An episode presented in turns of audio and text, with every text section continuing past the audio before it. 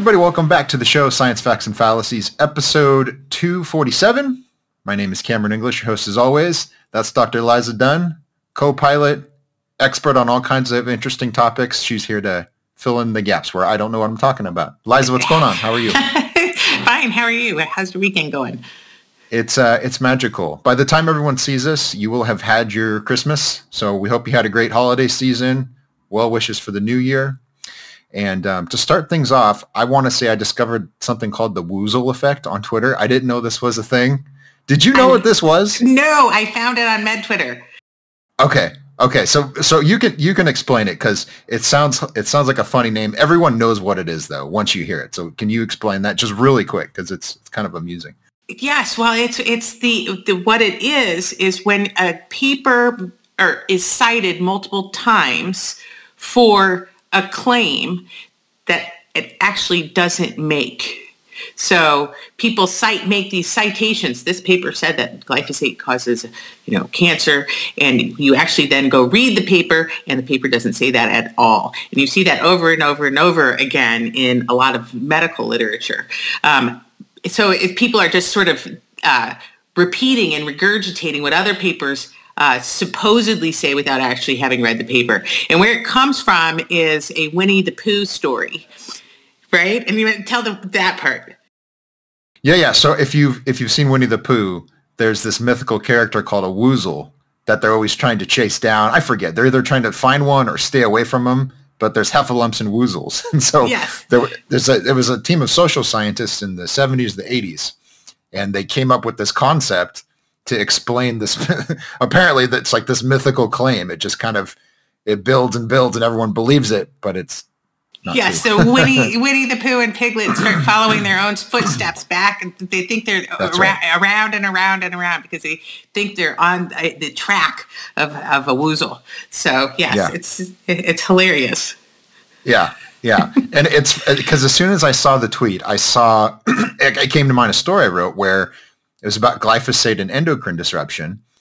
And uh, the scientists I interviewed for the story, they said this this review that they cited to justify their paper says the exact opposite of what they claim it says. And so I looked at it and sure enough, like in the abstract, glyphosate is not an endocrine disruptor, you know? So I was like, this is so fascinating that this is all over the medical and the scientific literature. That's exactly right. And the other thing that you can find is there's a, there's a study called AgriCAN, um, which is looking at uh, all comers who uh, are uh, exposed to pesticides, all comers that work in agriculture um, in France. Um, so bankers, l- lawyers, anybody that's got a connection to agriculture is part of this prospective cohort study. And the first, uh, the first section that they've looked at, or the first topic that they've covered, is cancer. So AgriCAN is what they've been looking at. And in the text, they make claims about pesticides being associated with cancer.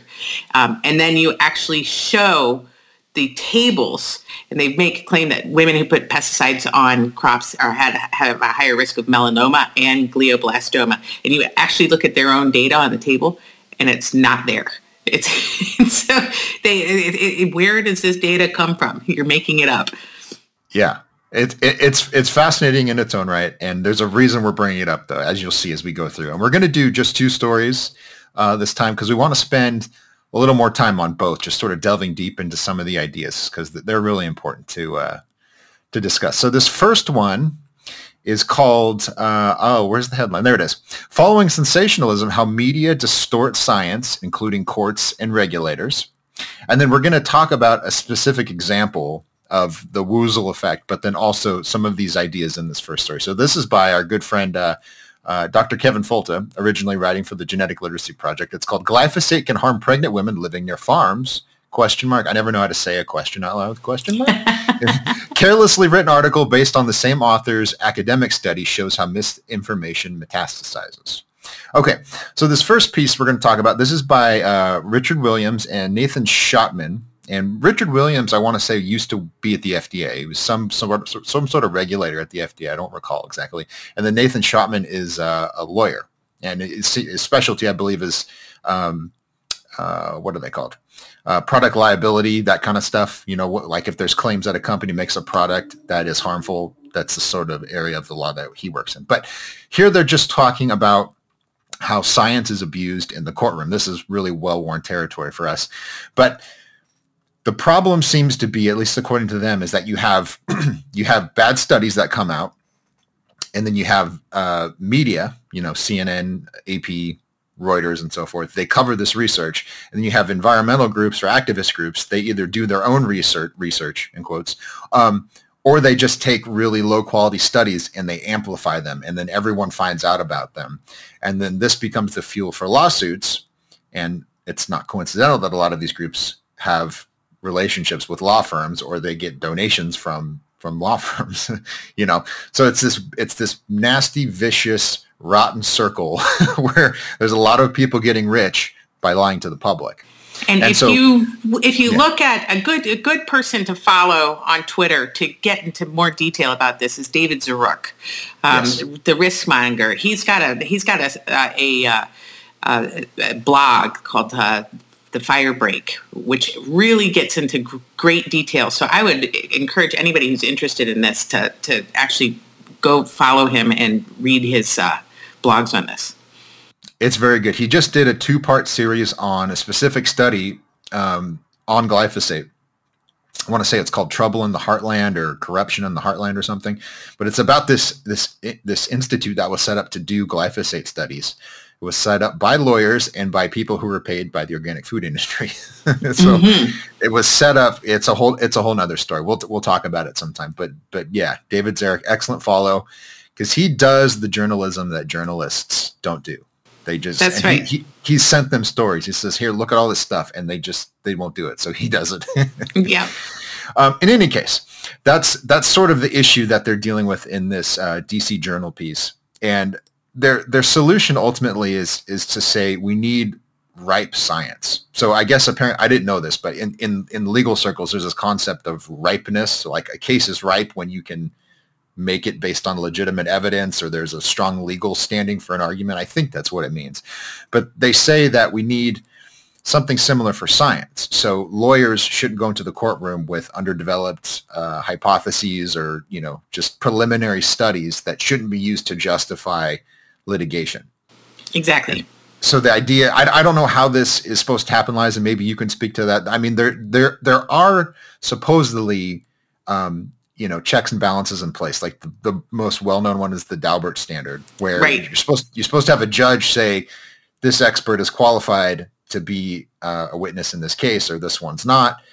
But that does not work nearly as well as it should because you have like baby powder lawsuits and pesticide lawsuits and breast implant lawsuits and you you know what I mean billions and billions of dollars have been paid out in these junk um, you know tort cases so, so I don't, I don't, I mean, it's great information they have here. I just don't know how we get that actually implemented in a court. So, yeah, I think, I think, I think it's going to be really important for um, anybody who's innovative and starts a company to um, think about the implications of tort reform. Um, tort is really, uh, unfortunately, dragging down a lot of companies. Now, if companies do something wrong, then Absolutely. But if you have science-free claims that are actually bankrupting companies and depriving consumers of very valuable products, um, and products, especially if they're really, really foundational to the stability of your, for example, agricultural system, that that is a problem. Um, so, like I've said before, glyphosate is the well, agriculture is a foundation of civilization, and glyphosate is probably the most important chemistry in the world. And it's off patent. It's cheap. It's uh, got a very, very low toxicity. If and and it is not a carcinogen. And this this the the fear that's been generated by uh, people who are have have you know have the goal of making a company go bankrupt uh, is, is, is problematic, um, especially because you know it makes it, it, you you lose global agriculture. We saw what happened in Sri Lanka. When they banned glyphosate in the first place. So they banned glyphosate in a science-free claim that it caused kidney disease. And once again, these have all been really very closely analyzed and studied by regulatory agencies all over the world, independent scientists all over the world. Um, there's there's animal data, there's there's laboratory data, there there's epi data that that's very robust that shows that there's no association between glyphosate and cancer, no association between glyphosate and neurotoxicity, no association between glyphosate and kidney disease. But because of these claims, people make policy decisions. And those policy decisions are are often not well thought out. Um, and if they're done uh, because of public pressure rather than because a regulatory body has looked at things very carefully and looked at the scientific data and weighed the, the evidence, uh, you can you can have some pretty severe consequences. So for uh, Sri Lanka in 2015, they banned glyphosate because of this claim. Uh, tea is one of their major um, exports, and tea exports uh, pay for 71% of their food imports, according to the Food and Agricultural Organization. So their food security is dependent on that crop. That's a cash crop for them. When you think about that island, it's a tropical island, um, and it and so the jungle grows very rapidly. And so you have the jungle coming into the island or into the tea plantations, and now you have young Tamil women hand weeding the jungle. And what's in the jungle? Snakes. And not wussy snakes like we have in the United States, copperheads, yeah. rattlesnakes. We have about 12 snake bite deaths a year in the United States. These are kraits and cobras and snakes that are deadly. Yeah. And it, workers were refusing to go uh, into the plantations. You, there are newspaper articles describing people's fear of being bitten by snakes.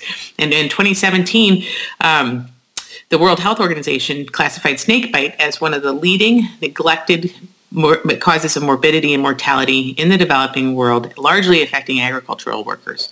So because of the fear around this, they had not only a huge um, economic impact, uh, negative impact on the country, um, and it, it rattled food security, but you also have a real health trade-off that's very it, you're talking about virtually it's such a low toxicity chemical versus cobra bite. That's that's a pretty dramatic difference. And so it had such a negative impact on the economy um, that they wound up reinstating glyphosate in 2018. And then because of public pressure once again and misguided information, they decided to just double down and ban all agricul- uh, agrochemicals and fertilizer, with the resulting effect uh, that the whole economy collapsed. They can't get energy, they can't get food, they can't get uh, they can't get health care. Everything collapsed. And in July, so they banned it in April of 2021. By July of 2022, they were the the there was essentially a rebellion. The whole country overran the uh, the president's office. He had to flee, um, at, and uh, the economy is still in shambles because of this. Now, some people say, well, there are other things besides agriculture that are important, to- tourism and all, all of this stuff. There are other destabilizing factors, corruption. Well, multiple countries have corruption. Um, they survived a 20 they didn't collapse during a 27 year civil war they didn't collapse during a um, after the tsunami so it, this this is a, a cautionary tale and how important it is that you have good agricultural policy that's based on science rather than um, hype um, and and fear mongering that's generated by people who have ulterior motives. Mm-hmm. Yeah, very good points. It's always important to remember because um, I sometimes think about it. You know, like I get in fights with uh, evil people on Twitter, like Carey Gillam, and I, and I, sometimes I'm like, why am I doing? You know, is it worth insulting her? I'm like, yeah, it is because she's awful, and this is this is what happens. You know, because you have her people like her who who pose as journalists or they pose as activists you know they're fighting the man. And then you have news outlets like the guardian which aren't news outlets. They're they're pay for play writers basically because they take money from foundations that have specific political agendas and then they publish stories that that boost those agendas. That's all they do. And as liza's saying this kills people you know? It's it's awful right? I mean I couldn't imagine like going into my office where I work and be like, oh, there's a snake that might kill me, right? Like that doesn't even occur to me because exactly. like You know, my world is so far removed from that, but that's the reality for a lot of these people. And then you have these Western wealthy progressive activists who say, I'm, you know, I'm sticking up for these people on the other side of the world and, you know, down with and Monsanto. It's just, it's yeah, and they've captured the imagination of academics who don't have enough of a background to understand what the realities are of agriculture. They remember 2% of the population farms, but you've got ivory tower academics, and I used to be an ivory tower academic, so I understand where they were and where they are. And so I'm not I'm not saying that those folks are uh, poorly intended or uh, it, it, the academics often aren't. Uh, the academics are often captured because they read this, these little snippets and they believe what they read. Um, and and so, but that that is, I mean, I mean, Stalin had a word for that. That's useful idiocy, right? So, and, and, and, and so I'm not trying. I'm not trying to, you know, they they think they're doing the right thing, but the road to hell is paved with good intentions. Yeah, yeah. Liza's not trying to be mean. I am. I think uh, if you, I, really, I mean, you know, because I don't have to, I don't have to get grants and I don't have to work with these people, so I can tell you this is what you're doing is awful. You know, um, the one thing I will say, to be fair though, is that you get into an echo chamber, and everyone's, so you know, everyone can be, you know, a victim of that. Um, but in the academic space, Thomas Sowell, the economist, talks about this in Intellectuals in Society, and he says you have all these big brain people that hang out with other big brain people. You know, they work in laboratories or they, you know, they're academics. They do acad- academics. And they all agree with each other, right? So, so like you get your work reviewed by someone who shares all of your values and all of your assumptions, and they stamp it and they go, "Good job, Steve." You know, thanks, Bob. Yeah, we we're aren't we smart? And then all all the while, there's the real world out there, and what they think does not comport with the real world. But instead of going, you know, maybe I need to, you know, rethink my assumptions here. It's like, oh, wow, you know, we just need to do more of this thing that we already know is right because everyone I talk to knows Says that this right. is right, you know?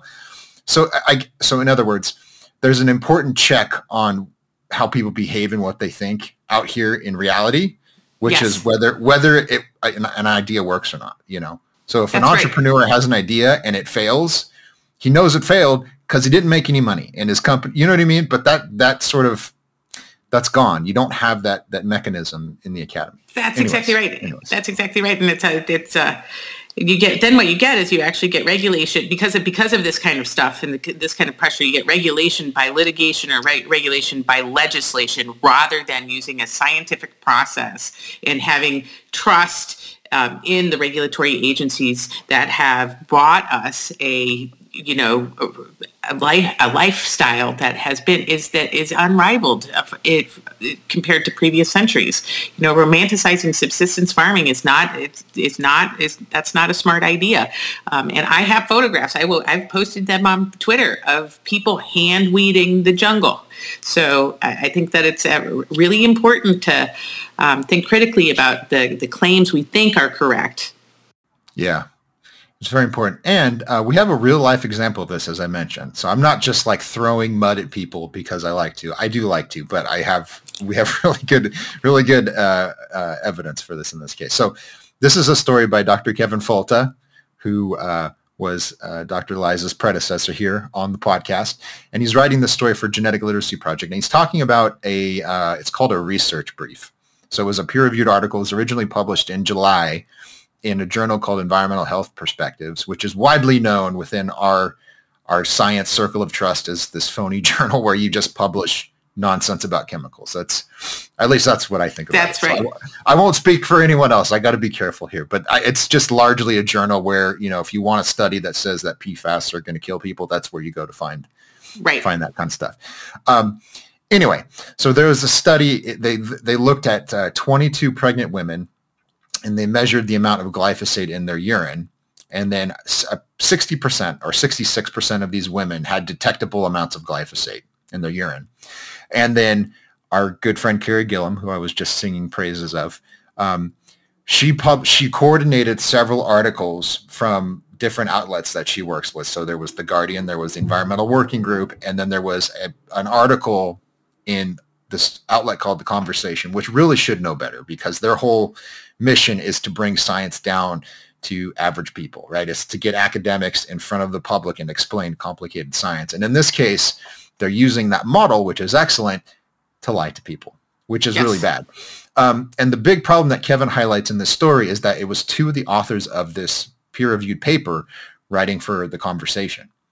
And so their their academic article was much more measured. It was much more cautious in what they were saying.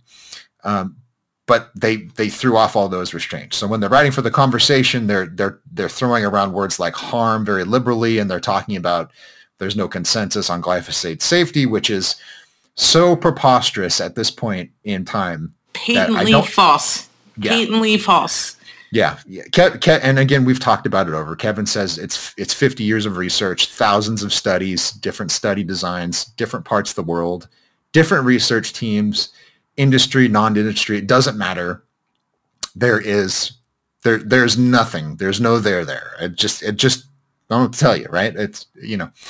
Um, but they take this this very limited data and they imply that there's a threat here, and there's not and we'll we'll get into some of the specifics. You know, Kevin Kevin does a great job of breaking down the technical science here and explaining it to people. So um, let, let's get into the results. Why don't you why don't you start with you know why finding a little bit of a chemical, and we're talking like trace amounts, like tiny little amounts of a chemical in um, in your urine or in somewhere in your environment is not necessarily evidence that you're in danger. So one of the foundational principles of toxicology is that the dose makes the poison. And we know that trace, trace, trace doses in parts per trillion. Um, so you're talking about a one drop in a 10,000 gallon swimming pool right? If you actually think about it, if you think about the principles of homeopathy, which a lot of people buy into, right? they they they say that you, a trace trace amount of uh, a poison um, that uh, that gets diluted over and over and over and over again will confer protection against said chemical. So that's a whole principle behind homeopathy, right? And I don't believe in homeopathy, but I believe that if you dilute something incredibly, incredibly much, you are not going to have a, an, a, a poor outcome. So um, the dose makes a poison parts per trillion of, of glyphosate is not harmful at all. Um, it, it, it, it, does not bioaccumulate. It does not cause problems with uh, with uh, gestation or babies or anything like that. It does, it's not neurotoxic. It's not a carcinogen. It's not going to hurt you, and it's a cornerstone of our agriculture. Um, and so when you're when people are making these claims that a very very tiny trace amount is resulting in things like cancer or autism or uh, neurodevelopmental issues or um, delay, or, uh, changes in pregnancy length. Um, that that's that's all a speculation. There there there's absolutely nothing that to support that claim other than their own um, ideology. Um, and, and it's destructive. It's really destructive. Um, and I, I, can't emphasize this enough. I mean, if you think about it, so, so one of the claims that they make is that, that preg- pregnancy length is shortened. And the, if you look at the length that is shortened by, it's like one or two days, right? And if you can, if, if, if, a, if an obstetrician could predict when a baby was due within days, like with, within a that close of a, a rigid of a time frame, people would be able to like schedule everything around their due date, right? But we know that there's like a, a two week window somewhere where where the woman got pregnant, so with fertilization occurred. We don't know exactly the right day unless you're actually keeping very close track of your fertility. Um, so there's a couple of days of wiggle room or two weeks of wiggle room around the front end. And then, you know, anywhere from 37 weeks to 40 weeks um, is, you know, considered normal. And then people go a little bit early sometimes, 36 weeks. Babies usually do fine you don't, don't don't tend to get into any kind of, kind of trouble at 36 weeks and you don't tend to get any into much trouble except for the baby being heavier at 42 weeks. So you've got a big huge range there. So making the claim that um, shortening gestation by a day or two is is a solid way of measuring uh, uh, you know fetal harm is is beyond the pale. It's it's just not it's just not factually true and they and they're making claims like that and it scares people to death. Yeah. what should scare people to death is the fact that that that this this is propaganda. This is what that is. It's propaganda and it is it is it will if you if you if you th- romanticize getting rid of all of pesticides you are going to wind up you know, being back in the Middle Ages and seeing uh, diseases of the Middle Ages and food insecurity, and uh, it's it's it's very um, retrogressive. Yeah, yeah. This this annoys me to no end because um, my wife's pregnant right now with our with our daughter, and like the range of emotions you experience, especially for the woman, right, carrying carrying the child, the fears you have, the uncertainty around, you know, or is our baby going to be healthy? Am I eating right? Am I, you know, am I exercising too much? Am I exercising too little? Am I sleeping enough? And like this is all constantly circling around in your mind. And to have people, you know, qualified scientists and major rep- reputable outlets like the conversation, to have these people pushing this for ideological reasons because they don't like corporations or they don't like capitalism or they don't or like chemicals you know are just inherently bad in their worldview. That's shameful. That's shameful because there are real threats out there. There are real things that pregnant women need to be worried about. And for you to use your platform and your expertise to inject bullshit into the into into this environment excuse my language i'm sorry that that's just over the line it's, it's disgraceful. Not, yeah. Yeah. It's dis- it's disgraceful. And and it's it's it's tragic because what it does is you, you there has we're in an inflationary period right now. We are spending hundreds of millions of dollars investigating a chemical that has been so well understood. It's probably the best understood chemistry on on the planet on the planet. And it gets repeatedly studied, repeatedly studied at taxpayer expense um, at independent agencies' expenses.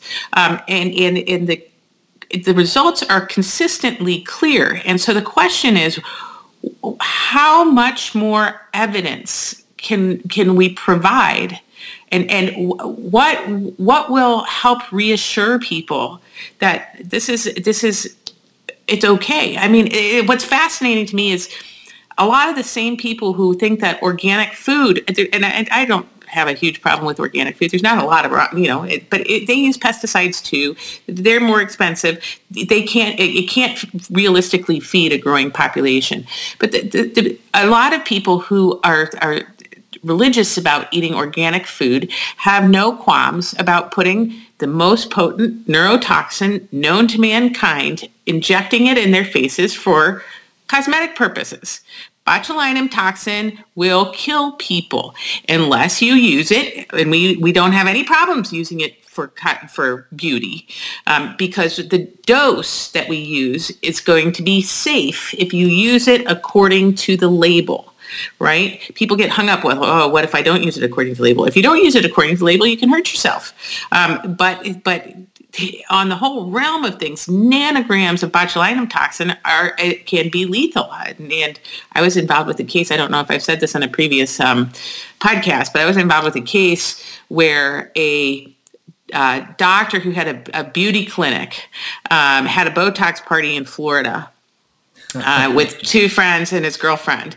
Um, and he decided to save money um, by buying research grade botulinum toxin. And it said on the vial, not for human use, right? And oh. he had a Botox party and gave a 17,000 fold dosing error.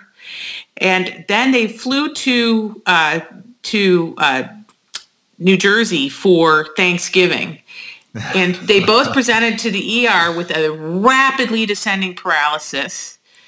They, she was in the ICU and she could only wiggle one toe in the ICU from November until May with a tracheostomy, so the, you know the hole in people's uh, necks that smokers used to have. But sometimes yeah. if you if you need that, if you're going to be intubated for a long time on a ventilator yeah. for a long time, and and a G tube for feeding for from November to imagine that hospital bill, right? Um, so this is this is a le- this can be lethal, but because you can trust the regulatory agencies around this and the, and the regulatory science around this product, there are also some really good things that come from it. Uh, you can use it therapeutically for other things besides besides just beauty, but we we perceive we perceive this as okay, and so now you take a, a another chemistry that is once again, nowhere near the same toxicity profile and and and there people are incredibly fearful of it and it's it's really unfortunate mm-hmm. yeah um, kevin talks about this in the story a little bit um, there there are some some really low quality studies kind of like this one they're, they, like they don't they don't reproduce good results they just do the same dumb study so they take 15 or 20 women who live in a town where there is agriculture, like in the Central Valley in California. And they say, well, you live in a place where the average application rate of this pesticide is such and such, and you have a slightly elevated rate of some stupid variable like like gestation period or you yeah. know circumference of your baby's head or autism or like like they always find something and they go well you have a uh, you know 27% increased risk without reporting the absolute risk or giving people context to understand what that means. Exactly. And then, and then, then we get this. Then we get conversation stories like this, and then we have to come on here and go, well, uh, you know, pump the brakes. Let's talk about the details. And it's what's funny to me is that if these claims were true, because as they are wont to point out, there are millions and millions of pounds of glyphosate applied to farms every every year, right? That's true. But if that were a problem, you would see it everywhere because everywhere. there's there's babies born everywhere. Everybody eats food. There are trace amounts of glyphosate in a lot of the food that you have access to, very small quantities. If this was a threat, it would like like it would be something akin to smoking, I think. And correct me if that's wrong. That's like, right. Like if like if a mother smokes during pregnancy, you will see the effects almost certainly in her child. And if glyphosate was harmful, in a measurable, serious way, you would you would see it and you go, oh, she she was exposed to too many pesticides. But you don't see that because there is no risk. That's exactly right. You the, the other thing is yes, I mean because these are these are such small doses. These are non-toxic doses. They're, it's just it's it's non-toxic doses. Uh, they're so so so so low. Um, but you will see the same pediatricians, and I, I, once again, I'm not trying to I, I, think pediatricians are well intended. They don't know the agriculture literature. They don't know the the the, uh, the epidemiology or the toxicology behind this. They hear pesticides. They get very concerned, and so yeah. you will see you will see pediatricians who are well intended who who will say, um, you know, absolutely not. Vaccines don't cause autism. How could you make that association?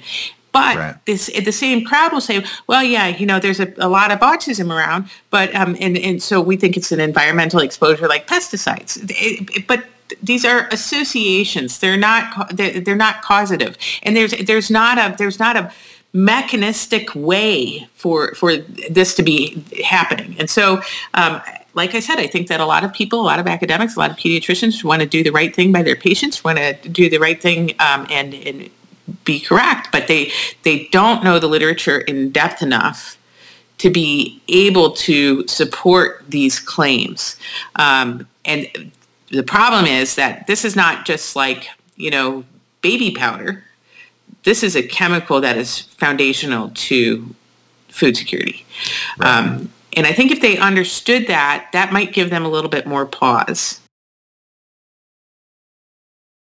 One other thing that we can talk about a little bit, it relates to the the dose makes the poison thing. But Kevin points out that they re- they reported a range of values. So there was there was this much glyphosate to this much glyphosate in this sample of urine. But Kevin points out they didn't report what's called um, a limit of quantitation. Quantific- yeah, quantification. Yeah. Yeah. Okay.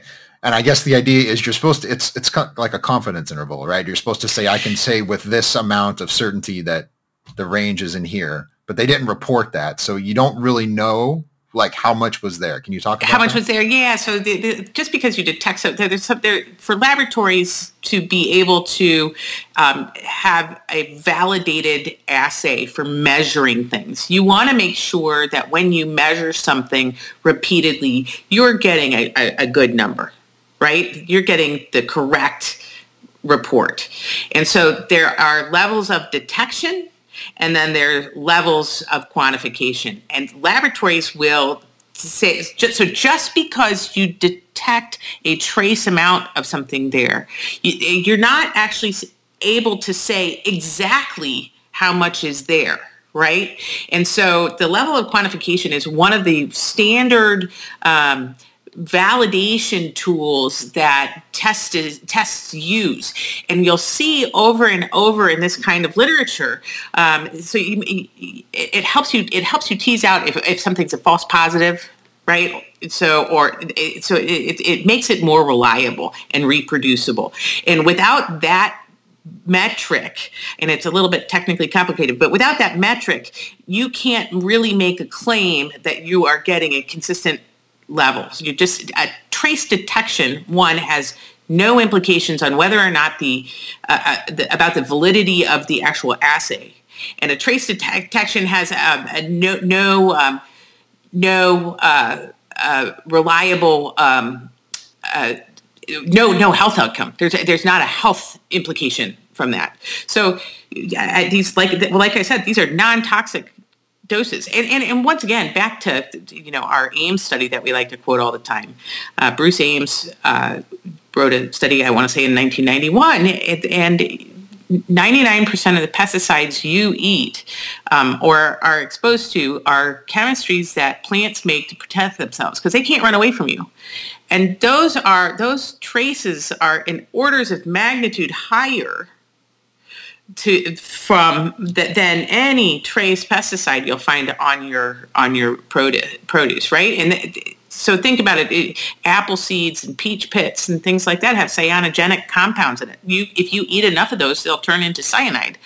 so so and you can have cyanide poisoning. Um, and the reason why they are it's they're like seed coatings for their seed their own seeds. They're like mother right. nature seed coatings right? Right. And so so they're it's protecting itself um, because it, it's it, their you know instinct is survival of the fittest right? Um, and so you will find doses of those chemistries in much higher concentrations than you will for for the chemistries that are applied to plants and for, for crop protection. Um, and we would never tell people not to eat fruits and vegetables because you have higher concentrations of chemicals that could be toxic um, yeah. in a high enough dose. Yeah. Scientific American will do that, incidentally. yeah, yeah. Um, it, it is. It's it's it's striking when you think about it. Like like why would a tobacco plant produce nicotine? You know? Right. Exactly. And, like, and why would caffeine be found in in nature right? Like we enjoy it because it's like oh it's a little stimulant or you know if you use tobacco or whatever it's you get a little buzz from it and it, you enjoy it or whatever. But like the plant doesn't right? The plant like the tobacco plant's like well i really need a marlboro right? Like, like that's just you know it's the plant's like it, i don't want a bug to eat me. Right Right. So it serves a purpose. You know, it, it, it appears in nature for a reason. And it's. That's exactly anyways, right. Well, I, mean, yes, it is fascinating. That's exactly right. Um, and, and we actually make our own very own pesticide in our own skin. Vitamin D. So the same vitamin D that is made in our skin when the sunlight hits our skin is used as a rodenticide for rats. So, I mean, we've got, in fact, a lot of people are vitamin D deficient they you supplement with vitamin D. So, yeah, it, it's the, the, the notion that a tr- what, that, that there's some kind of mystery to the dose makes a poison is is a little bit unfortunate. Yeah. Yeah. Yeah, Do- our our dogs are passionate about pesticides as well. They get really frustrated by Carey Gillam and the Guardian, so they they bark all the time. Um, all right. Well, let's let's end there. And uh, we we've only t- talked about two stories, and uh, we just went we just went nuts because we're so passionate about this stuff. Um, but we'll stop there. Thank you for joining us as always. We'll be back next time for two forty eight. In the meantime, follow us on Twitter. It's at Dr. Liza MD, at Cam J English, at Genetic Literacy for GLP because they put this on for us, make it all possible. So follow them, read their content. Thank you so much. See you next time. Thank you. Have a good week and happy holidays. Yes. Happy New Year.